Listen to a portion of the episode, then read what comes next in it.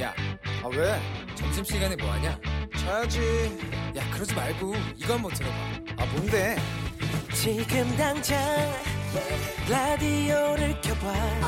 나른한 오후 깨울 시사 토크쇼. 모두가 즐길 수 있고 함께하는 시간, 유쾌하고도 신나는 시사 토크쇼. 오태훈의 시사본부.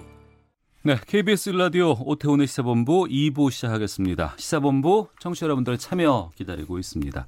샵 9730 우물정 9730번으로 의견 보내주시면 되고요. 짧은 문자 50원, 긴 문자 100원, 어플리케이션 콩은 무료로 이용하실 수 있습니다.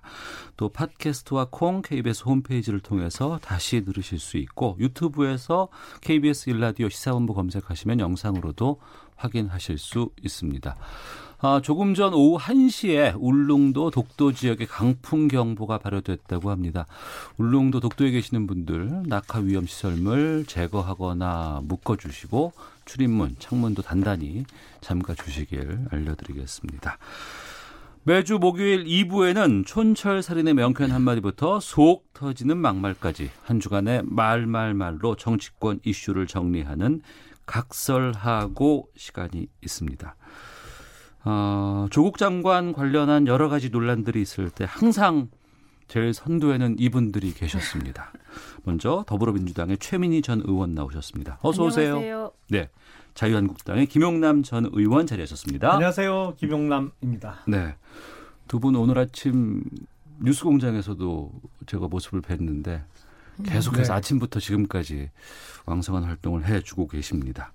그런 것처럼 대정부 국회에서도 대정부 질문, 또 국감 통해서 조국 법무부 장관 이슈로 여야의 힘겨루기가 계속되고 있는데요.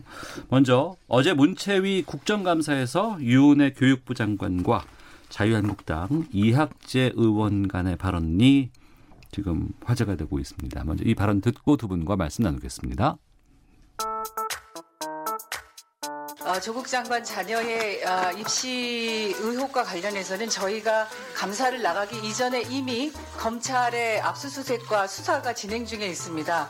그리고 대학의 입시 자료는 4년 동안만 보존되기 때문에 저희가 수사권을 갖지 않은 상태에서 입시 자료나 이런 것들을 확보할 수가 없습니다. 이미 관련된 모든 수사가 검찰에 의해서 진행되고 있는 것이기 때문에 저희는 저희가 할 수 있는 감사보다 훨씬 더 강력하게 사실관계가 확인되고 있는 중이라고 보고 있습니다. 제가 그 말씀 하실 줄 알았는데 그거는 검찰의 일이고 교육부는 교육부의 일을 해야 됩니다.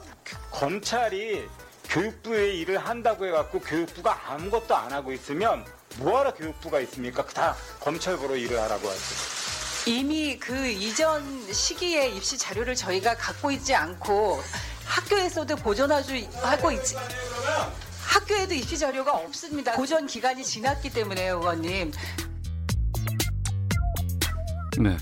제가 앞서서 문체위라고 말씀드렸는데 교육위 국정감사에서 그동안 조국 장관 퇴진을 요구하면서 단식해오던 자유한국당 이학재 의원이 교육부 유은혜 장관을 향해서 조 장관 자녀에 대한 것들 철저히 해봐야 되는 것 아니냐 뭐 이렇게 얘기를 했고, 또 곽상도 의원, 고성의 목소리는 곽상도 의원이신 것 같아요. 예.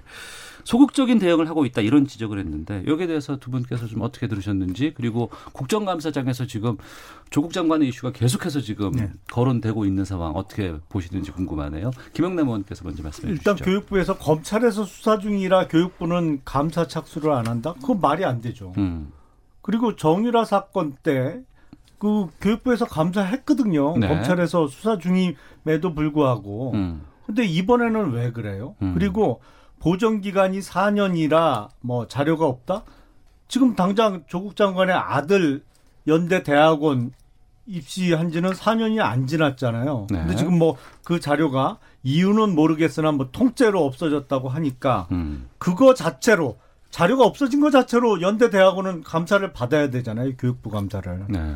그리고 제가 알기로는 4년이 지난다고 깡그리 없어지는 게 아니에요. 그걸 파일화해서 보관한다고 하더라고요. 네. 제가 그 고려대의 계신 교수님한테 여쭤보니까 파일은 남아 있을 거라는 거예요. 그러니까 그 종이 자료는 4년 지나면 폐기할지 몰라도 그러니까 네. 유은혜 장관의 답변은 사실과도 틀리고 그 전에 있었던 예하고도 틀립니다. 그런데 네. 왜 국회에서도 이렇게 계속 조국 장관 얘기가 나오냐. 이거는 양보할 수 없는 상식의 문제거든요. 지금 그 자리에 있어서는 절대로 안 되는 사람이 있기 때문에 계속 문제가 되는 겁니다. 네, 최민희 의원님. 네, 우선 정유라와 비교하지 마십시오. 왜요? 정유라는 없던 전형을 이대가 정유라 한 명을 위해서 만들었을 뿐만 아니라 네. 그 정유라의 출결 상황 등 학적부까지 위조한 이거는 정말 처음부터 끝까지 정유라 1인 불법 입시 특혜였고요. 네. 지금 이 사안은 사안이 완전히 다릅니다. 그러니까 그걸 자꾸 비교하시면 안 되죠. 그다음에 4년 지나면 사실 자료가 없다. 이게 맞는 말입니다. 그 파일을 뭘 그분은 얘기하시는지 모르겠는데 이런 일이 있었다. 파일 목록이 이렇다 뭐가 그런 건 있을지 모르지만 구체적인 입시 자료는 없는 것으로 알려져 있습니다. 그다음에 정유라 때하고는 또 다른 게 검찰이 너무 일찍 수사를 시작한 거예요. 국정농단 사태 때 검찰은 네. 지금과 같은 태도가 아니었습니다. 그렇기 때문에 검찰이 대부분의 자료를 있는 것도 탈탈 털어가 버린 상황에서 교육부가 뭘 할 수 있습니까? 그리고 그 이학재 의원이 단식하셨는데 바른미래당에서 탈당해서 넘어오신 분인데 그 이 교육부의 일을 교육부가 하고 있죠. 그런데 자료가 없는 겁니다. 그러면 네. 자료가 없는데 신용하라는 겁니까? 적어도 유은혜 장관 체제의 교육부는 과거처럼 신용하고 그런 거는 안 할 겁니다. 네. 제가 보기엔 정유라 때보다 더 심각해요. 왜냐하면 정유라는 말 타서 2대 들어간 거잖아요. 말 열심히 안 타면 말 타다가 자기 혼자 낙마하는 문제 정도 생기지만 조 장관 딸은 실력이 안 되는데 이게 의사 만드는 과정이잖아요. 지금 의전은 딱 실습학기 한 학기 만들었어요. 그러니까 사람의 생명을 다루는 의사가 될 만한 자격이 안 되는 사람이 대학교 의학전문대학원까지 들어간 더 심각한 문제죠. 사실은 그거보다. 네, 그 정유라 말 잘 안 탔습니다. 그러니까 그 일방적으로 그래 아시안 게임에서 금메달을 어떻게 땄어요? 네. 그럼? 그리고 그거에 대해서도 여러 가지 문제점이 지적됐고요. 네. 그리고 실력이 안 된다는 말 함부로 하지 마십시오. 예, 당시의 한영외고는 아무나 못 갑니다. 그리고 영어는 거의 네이티브 수준이고요. SAT 점수 2130점인 게 밝혀졌고요. 네. 예, 그렇기 때문에 함부로 그렇게 말씀하지 마십시오. SAT 2400만 점에 2130점은요. 그렇게 높은 점수가 아니에요. 글로 다시 돌아가시면. 아니죠. 예, 저 말은 말이 안 되는 게 2130이면 그 아이비리그 대학에 다 합격하는 점수입니다. 택도 없는 소리입니다. 그거는 무슨 정말. 택도 없는 소리입니까? 입시 전문가. 이게 거짓말 하시면 곤란합니다. 그러니까 저희가 성적 공방으로 지금 다시 돌아갈 수는 없어요. 그러니까 열심히 공부해서 노력한 학생을 성적이 안 된다, 실력이 안 된다.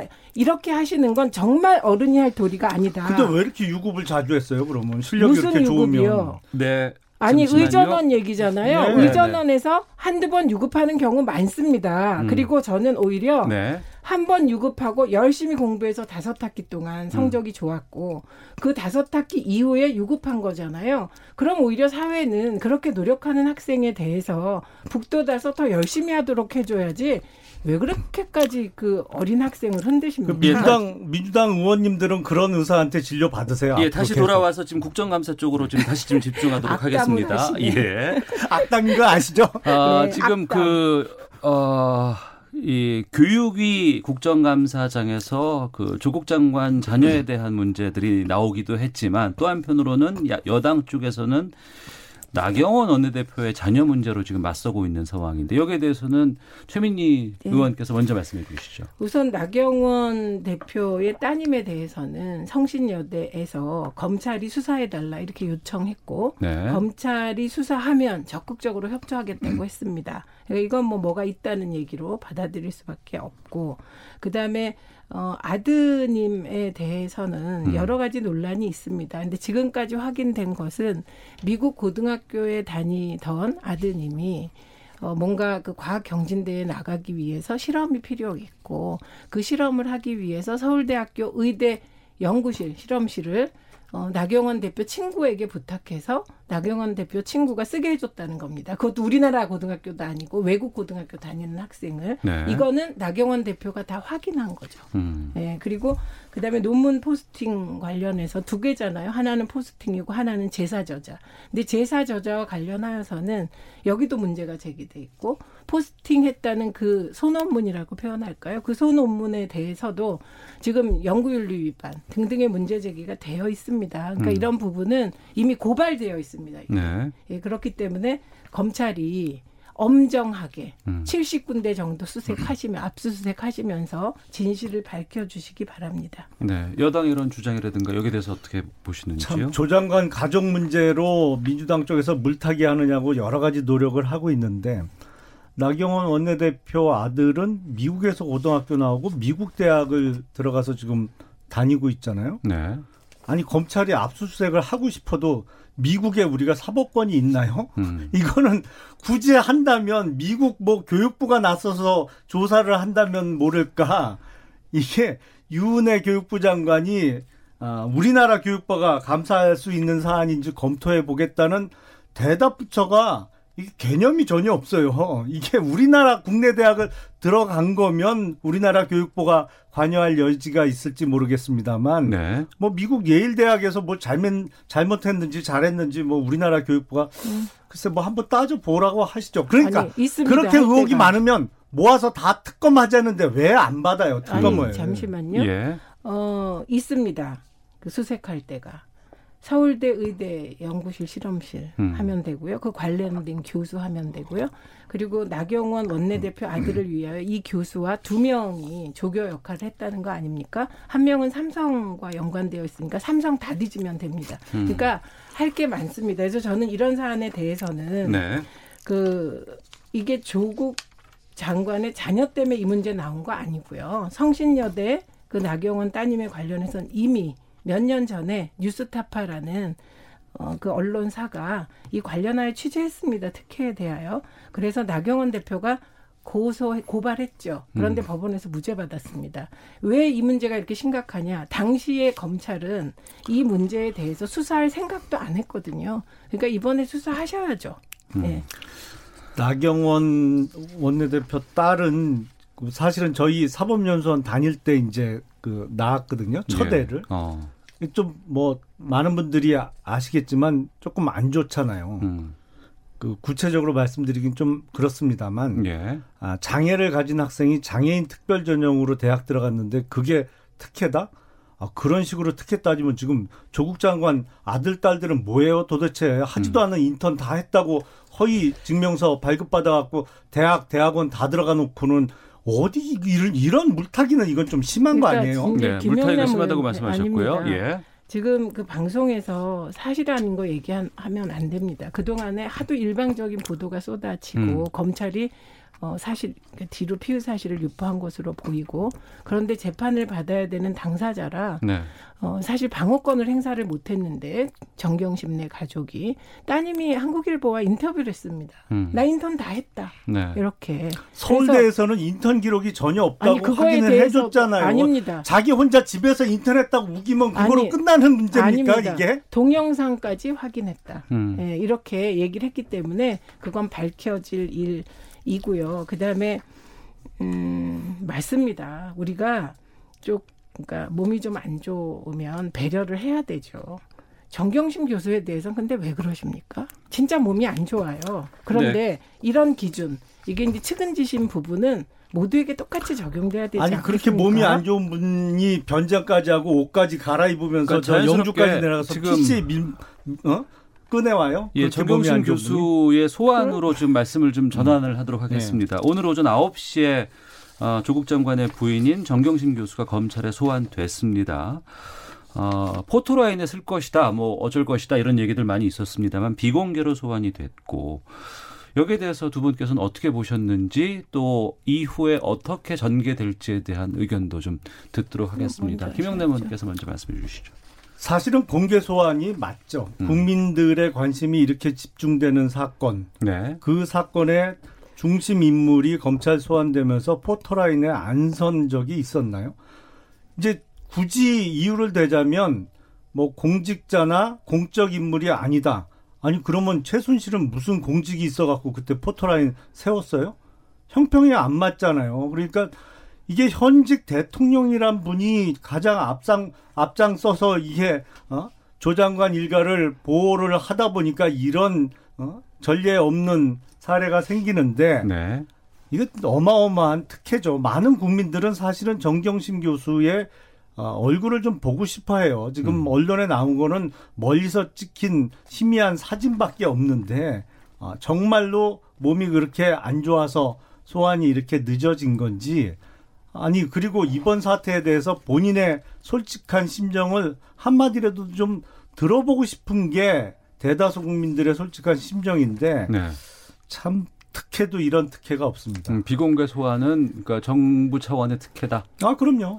네, 정권 차원의 특혜죠. 최순실은 대통령이었잖아요. 실질적으로 대통령의 권력을 나누어 가진 사람이었잖아요. 그리고 그 권력을 활용해서 대기업 왜 압력을 넣고 별의별 일을 다 하신 분이기 때문에 그러니까 이게 좀 비교의 차원이 달라서 그렇게 비교하시면 이해가 잘 안 되고요.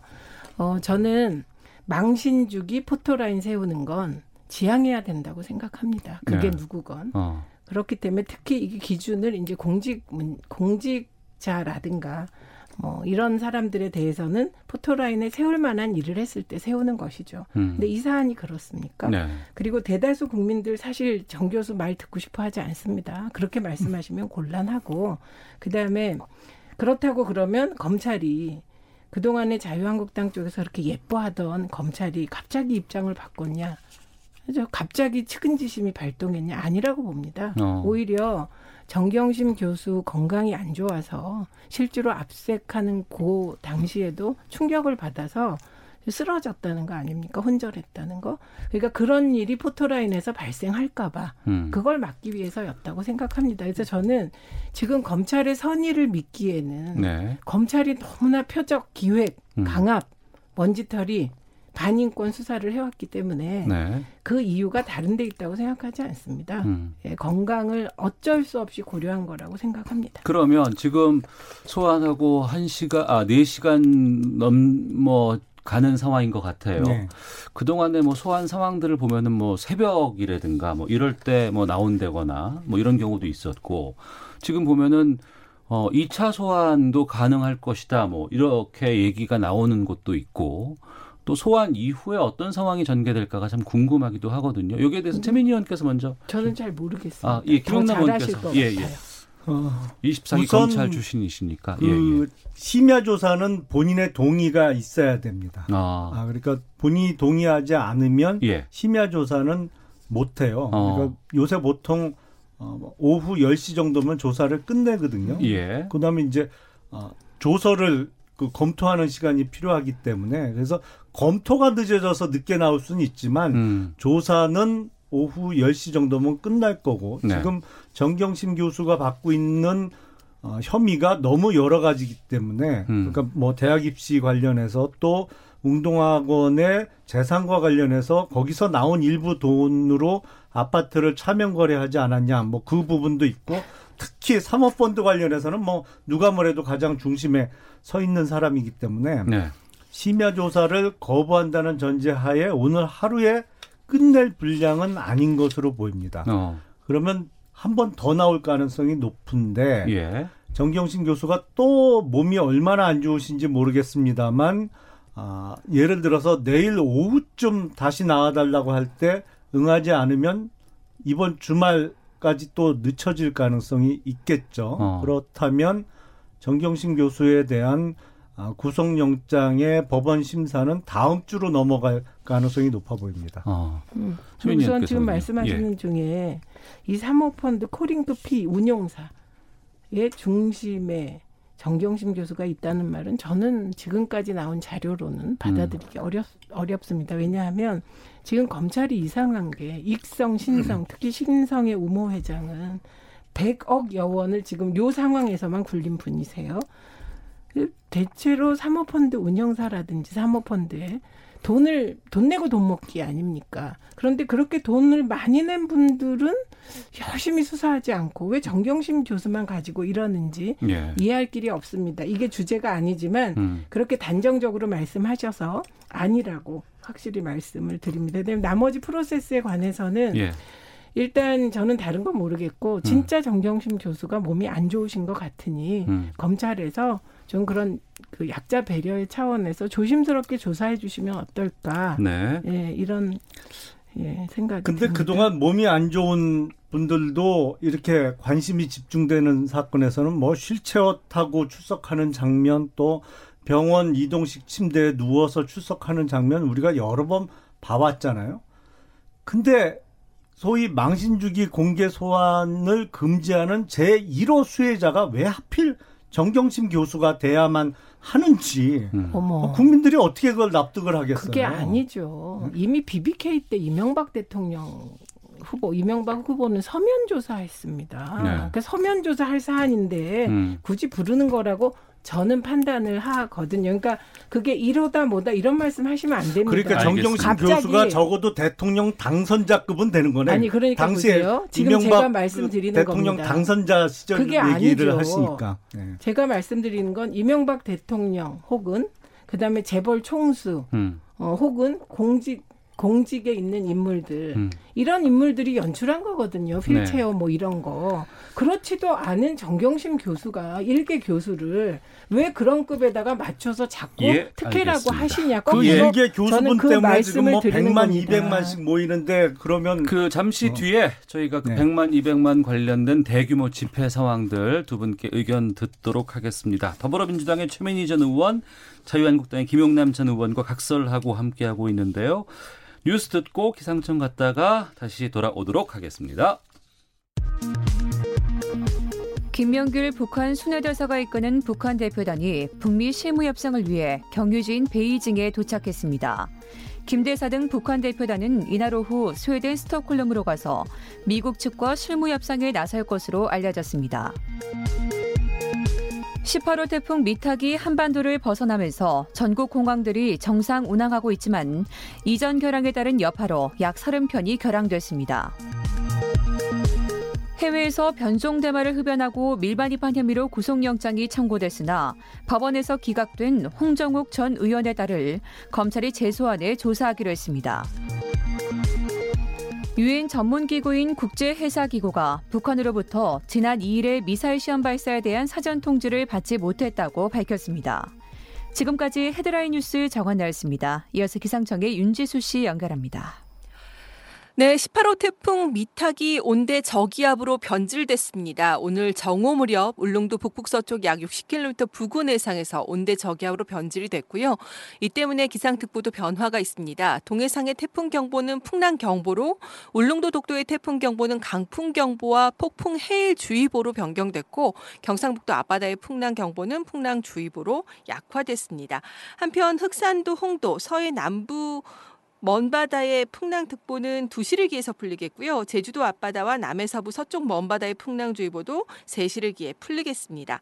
하지만 조금 더 궂은 날씨는 이어지겠습니다. 오늘까지는 강원 영동지방과 울릉도 독도 지역에 바람이 무척 강하게 불겠고 그 밖의 지역도 강풍이 오늘까지는 좀 더 분다는 점, 그리고 지금 강원도와 경상북도, 제주도 지역을 중심으로 비가 계속해서 내리고 있는데 제주도를 제외한 강원도 지역, 경상북도 지역은 저녁까지는 좀 더 이어지는 곳이 있겠고요. 특히 강원 영동지방이나 울릉도 독도는 20에서 60mm가량 다소 많은 비가 더 내린다는 점도 참고하시면 좋겠습니다.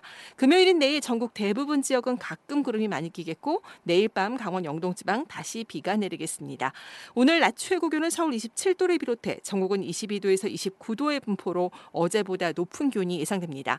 한편 태풍이 지나가면서 미세먼지 상황은 아주 좋아졌습니다. 하지만 내일 우리나라 남서쪽으로 중국 쪽 미세먼지가 날아들 것으로 보이기 때문에 내일은 호남권과 제주도 지방을 중심으로 종일 나쁨 수준의 탁한 공기 예상됩니다.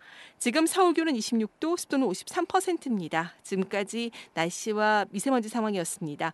다음은 이 시각 교통 상황 알아보겠습니다. KBS 교통정보센터의 박소영 씨입니다. 오늘 오후에 서울 시내 안쪽으로 차량 운행은 피하셔야겠습니다. 서울역과 서울광장, 또 광화문 등 세종대로 일대에서 대규모 집회가 진행되고 있는데요. 지금 세종대로 서울역에서 숭례문 쪽으로나 시청에서 광화문 3거리 사이 양방향 전면 통제가 되고 있습니다. 운행에 참고하시기 바랍니다.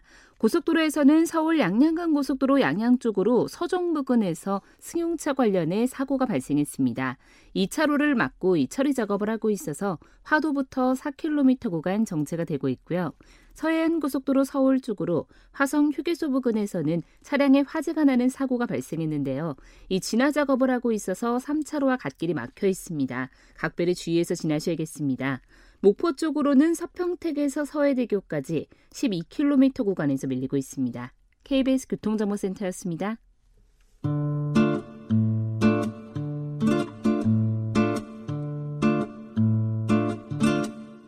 오태훈의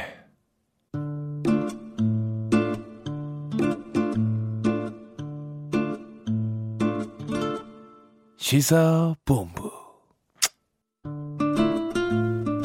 더불어민주당의 최민희 전 의원, 자유한국당의 김용남 전 의원 두 분과 각설하고 함께하고 있습니다.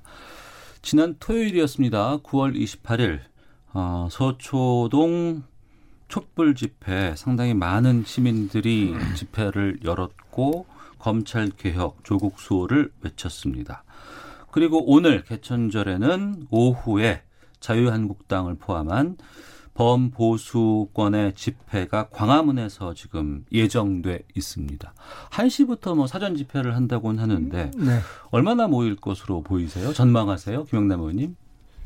지난 토요일 그 서초동에서 있었던 소위 그 조국 장관 수호 집회 식으로 계산하면 이미 1시 정도에 한 5천만 명 정도 모였죠. 5천만 명이요? 네. 제가 보니까 교황 오셨을 때 정도는 모인 것 같아요. 네. 그러니까 시청 앞부터 해서 광화문 저 끝까지 거의 꽉 찼던데 네. 그렇게 지난 토요일 집회처럼 공 2개 더 붙이면 한 5천만 명쯤 모인 것 같은데요. 지금 사진들을 좀 보니까 꽤 많이 분들 광화문 쪽에 좀 모여 계시는 것 같아요. 근데 그게 종교 집회잖아요. 그러니까 기독교 구국 기도회가 있는데 저는 그 오늘 자유한국당의 그 어디서 나오냐? 그러니까 아마 보수 선양 시민단체, 종교단체 뭐 이렇게 같이 묶더라고요. 근데 저는 재정 분리된 게 언젠데 인류 역사가 이렇게 정당과 종교인들이 섞여서 이러는 건지 참 그 부분은 다 같이 좀 깊이 생각을 해봐야 될 것 같고 그다음에 지금 우리가 토론을 하는데 5천만 명, 뭐 상대 집회는 2만 명 이렇게 하면 안 될 것 같습니다. 그리고 저는 그 200만 명이다 이렇게 누군가 단정했다면 그 또한 정확하지 않다고 생각합니다. 다만 이제 지난주 집회 말고 그 전에도 또 토요일 날 집회가 있었습니다. 그때는 정확하게 숫자를 셌어요. 하도 이게 문제가 돼서 그때 3만 명이었습니다. 한 명 한 명 셌는데 앉아 있을 때. 그러니까 그때 3만 명과 비교해 보면 정말 비교도 할 수 없는 인원이 많이 나왔다. 이거 사실 같아요. 그런데 그거를 한 50만만 넘어가면 사실 세기가 힘들지 않습니까? 그러니까 이럴 때는 그냥 저는 구름대같이 시민들이 몰려 나오셨다. 이렇게 얘기하면 끝입니다. 그래서 이거 가지고 논란을 하는 건 정말 너무 유치한. 그래서 그러니까. 오늘 집회에 대해서도 마찬가지입니다. 지난번에 태극기 집회는 눈으로 봐도 몇천 명인데 150만 명 왔다고 했습니다. 그런데 그거에 대해서 아무도 뭐라고 안 했어요. 그냥 태극기 집회 주최 측이 주장하는 거니까. 근데 그거를 놓고 오늘 5천만 명이라고 한들 뭐 저는 그거에 대해서 논평할 생각이 없거든요. 아니 그러니까 그렇게 유치하게 하지 말아요. 숫자 갖고 유치하게 한 게 민주당의 이재정 대변인이 200만 명 얘기를 했잖아요. 공식적으로 다 당에 소속돼 있는 현역 의원 대변인이. 그러니까 이거를 국민을 도대체 얼마나 우습게 알길래 그 산수도 안 돼요, 거기는? 그게 그러니까. 면적이 어떻게 200만 명이 들어갈 공간이에요? 그래 놓고 이게 거짓말한 게 밝혀지니까 이제 와서 숫자가 뭐가 중요하냐? 아니 숫자가 중요하지 않으면 왜 처음부터 100만, 200만 얘기를 하고 그리고 친여 언론 매체에서는 왜 200만을 다 여과 없이 보도했어요. 공중파도 역시 마찬가지였습니다만. 아니, 주최 측, 그러니까 제가 말씀드리는 건 네. 주최 측에서 아무리 과장해서 얘기하더라도 이게 당장 산수가 안 나오는 숫자를 더군다나 공당에서, 집권 여당에서, 그리고 공중파에서 그렇게 여과 없이 방송해놓고, 제가 그래서 일부러 그런 식으로 계산하면 이미 한국당이나 이 오늘 광화문 집회는 5천만 명 모인 거다라는 말씀을 드리게 된 겁니다. 아니, 네, 최민희 의원님. 제가 유치하다는 건 네. 5천만 명 주장하셔도 오케이입니다. 네. 그런데 저희가 5천만 명에 대해서 왈가왈부 할 때부터 유치해진다는 겁니다. 그리고 이재정 의원이 200만 명이라고 한들 그건 이재정 의원 추산인데 네. 사실은 이걸 구체적으로 들어간 과학적으로 따지는 건데요. 그게 무슨 의미가 있냐고 제가 말씀드리는 겁니다. 제가 이재정 의원이 아니잖아요. 네. 그런데 대변인이잖아요, 당. 네? 거기 대변인이잖아요. 아, 이재정. 저요, 저. 대변인 말고 지금 최민희 예. 의원께서 말씀하시는 게. 100만 명이다, 200만 명이다 이 말은 너무너무 많은 시민이 나왔다라는 의미로 그냥 받아들이고 퉁칠 일이지. 그리고 네. 5천만 명 나왔다. 많이 나왔다. 이럴 일이지. 예. 제가 5천만이면 우리나라 인구인데 그런 말씀을 왜 하세요? 이렇게 얘기 안 하겠다. 그래서 이게 민심이라는 게 하나가 아니잖아요. 네. 네. 그리고 그 민심이 다양할 때 민주주의가 성립되기도 하는 것 아닙니까? 그러니까 좀 그렇게 갔으면 좋겠습니다. 예, 김영남 의원님. 오늘 그 자유한국당 집회도 있고 또 네. 기독교계 관련 단체들이 주최하는 집회도 있고 태극기 쪽에서도 또 하는 집회들이 있다가 그러면 함께 한 오후 3시쯤 모이는 건가요? 그러니까 주최 측은 여러 군데입니다. 그러니까 예, 예. 그 종교단체도 있고 사회단체도 있고 한국당 집회도 있고요. 그리고 우리공화당 소위 얘기하는 친박 집회는 좀 떨어진 서울역에 오늘 열려요. 그러니까 거기까지는 섞이지 않을 텐데 참석 인원이 많으면 모르겠습니다. 제가 확인해 보니까 지금 시청 앞 광장부터 광화문 끝까지는 거의 꽉 찼거든요. 근데 조금 더 참석 인원이 많아지면 시청하고 서울역까지도 연결이 될지는 모르겠습니다만 한국당 집회는 2시 반 정도면은 집회는 끝나고 예. 이동을 시작할 것 같은데 종교단체에서 주최하는 집회는 기도회를 먼저 갖고 하기 때문에 얼추 공식적인 그 집회가 끝나는 시간은 비슷할 것 같습니다. 예. 그럼 연합 집회를 하게 되면 그쪽에서는 누가 연단에 와서 발언도 하시고 이런 것들이 있을 거 아니에요. 어느 분들이 참석하시는지도 궁금하네요. 글쎄요. 일단 한국당 집회는 지금 원내대표하고 당대표가 연사로 되어 있고 다른 연사는 없거든요. 근데 끝나고 글쎄 이동하면서 합류하면서 또 다른 행사를 가질까요? 그때 구체적으로는 계획은 모르겠는데. 지난 토요일 서초동 집회에서는 최민희 전 의원께서 집회 그 연단에 올라서 발언을 하신 걸 제가 봤고 김영남 의원도 혹시 오늘 가셔서 발언을 하실지 않을까? 충분하죠. 그러니까. 예. 그래서 여쭤보는 거예요. 근데 한국당은 이게 항상 보면 마이크를 벼슬순으로 잡는 경향이 있어서 제가 벼슬이 짧아서 못 잡을 것 같아요. 아니, 마이크를. 근데 이번에 어쨌든 사모펀드에 예. 대해서 이번 문제 제기를 하셨기 때문에 예. 가장 선봉에서 또 활동을 하셨던 분이라서 그게 문화가 좀 다른 것 같습니다. 그리고 지난 토요일 집회는 완전 시민 집회였기 때문에 네. 제가 이제 시민단체 활동을 오래 하고 언론 전문가라고 그들이 보셔서 한 것이었고요. 저는 오늘 자유한국당이 조금 속내가 복잡하긴 할 것 같습니다. 왜냐하면 태풍은 갔지만 태풍의 후유증으로 지금 대구 경북에서 몇 분이 사망하셨고 부산에서 4명이 또 매몰된 상태입니다. 보통 이런 때면 지역구 국회의원들은 막 내려가잖아요. 그런데 사실 내려가야 되는데 이 집회에도 참석해야 되니까 약간 이 시기가 안 좋은 것 같아서 옛날에 이제 민주노총이나 노동자들이 파업하면 조선일보가 가뭄 때 파업하면 가뭄의 웬 파업이냐 뭐 이렇게 썼는데 조선일보가 혹시 태풍의 웬 정치 집회냐 이렇게 쓰지 않을까 걱정이 좀 됩니다. 네. 저희가 사실은 지난 토요일 날 저녁에 서울, 경기, 인천 지역 그 집회가 예정되어 있었습니다. 청계광장에서. 네. 근데 이 경기 북부 쪽에서 발생한 아프리카 돼지 열병 때문에 그거를 취소했어요. 예. 근데 지난 토요일 날 또 민주당 쪽은 집회를 하셨더라고요. 그렇게 알겠습니다. 말하면 안 됩니다. 네. 민주당 집회 아닙니다. 예, 시민 집회입니다. 아니, 저는 최 의원님이 나가시면 하겠습니다. 민주당 집회인 줄 알았어요. 저 당적도 없습니다. 자, 각설하고 더불어민주당의 최민희 전 의원, 자유한국당 김영남 전 의원 두 분과 함께했습니다. 두 분 오늘 말씀 고맙습니다. 오늘 좀 짧아요. 예, 짧습니다. 오늘 또 특보가 또 준비가 돼 있어가지고요. 예. 오태훈의 시사본부는 여러분의 소중한 의견을 기다립니다. 짧은 문자 50원, 긴 문자 100원의 정보 이용료가 되는 샵 9730, 우물정 9730번으로 문자 보내주십시오. KBS 라디오 앱 콩은 무료입니다. KBS 라디오 오태훈의 시사본부. 지금 여러분은 대한민국 라디오 유일의 점심 시사 프로그램을 듣고 계십니다. 네, 1시 40분 지나고 있습니다. 한 주간의 시사 이슈를 법률적인 관점에서 풀어보는 시간 시사법정. 오늘도 신유진 변호사와 함께합니다. 어서 오세요. 안녕하세요. 예, 황교안 자유한국당 대표가 국회 패스트트랙 충돌 사태와 관련해 피의자 신분으로 검찰에 자진 출석을 했습니다. 경찰 수사 이후에 검찰로 이첩이 됐고, 그리고 검찰에서 소환장을 자유한국당 의원 20명에게 1차로 먼저 보냈는데 그 소환장에 포함되지 않은 황교안 대표가 자진 출석을 했어요.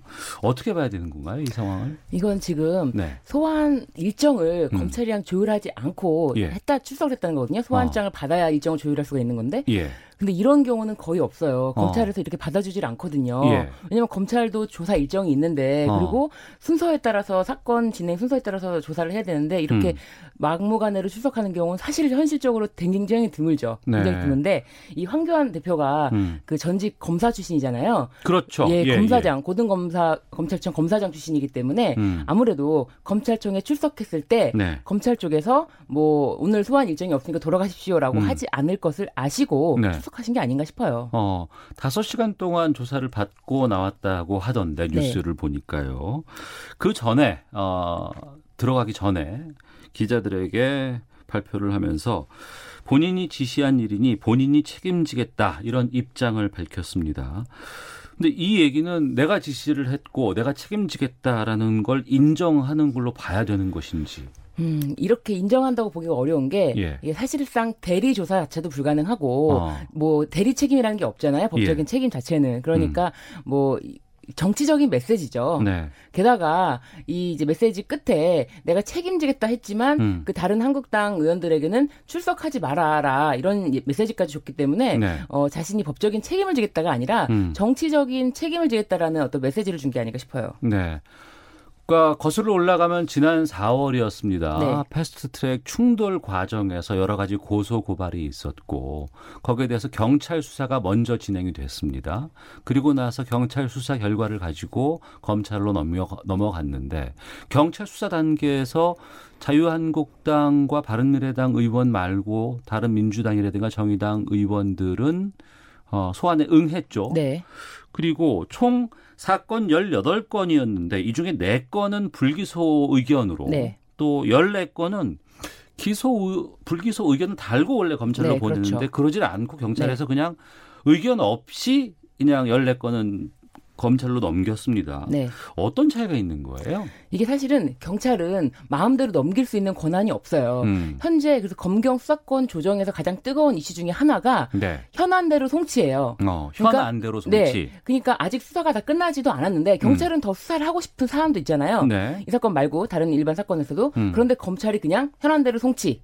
지금 현안대로 무조건 송치하면은 통째로 기록을 넘겨줘야만 되는 거예요. 경찰 수사 과정에서 검찰에서 이거는 우리가 볼 테니까 가지고 와 네. 하고면 보내야 되는 거예요. 네, 그렇죠. 그게 수사 지휘권이에요. 예, 예. 그렇기 때문에 이 사건도 몸싸움에 관련된 14건이거든요. 예, 예. 근데 경찰에서 지금 뭐 지지부진 뭐 소환 일정이 안 되고 있으니까 그리고 사실 CCTV가 확보가 되어 있기 때문에 예. 증거가 다 확보가 되어 있어요. 예. 그래서 어떤 의견으로도 송치할 수 있는데 검찰이 지금 현안이 굉장히 윤석열 검찰총장이 되시면서 굉장히 이제 여러 가지 검찰 개혁과 관련해서 이것도 뜨거운 이슈잖아요. 네. 패스트트랙도.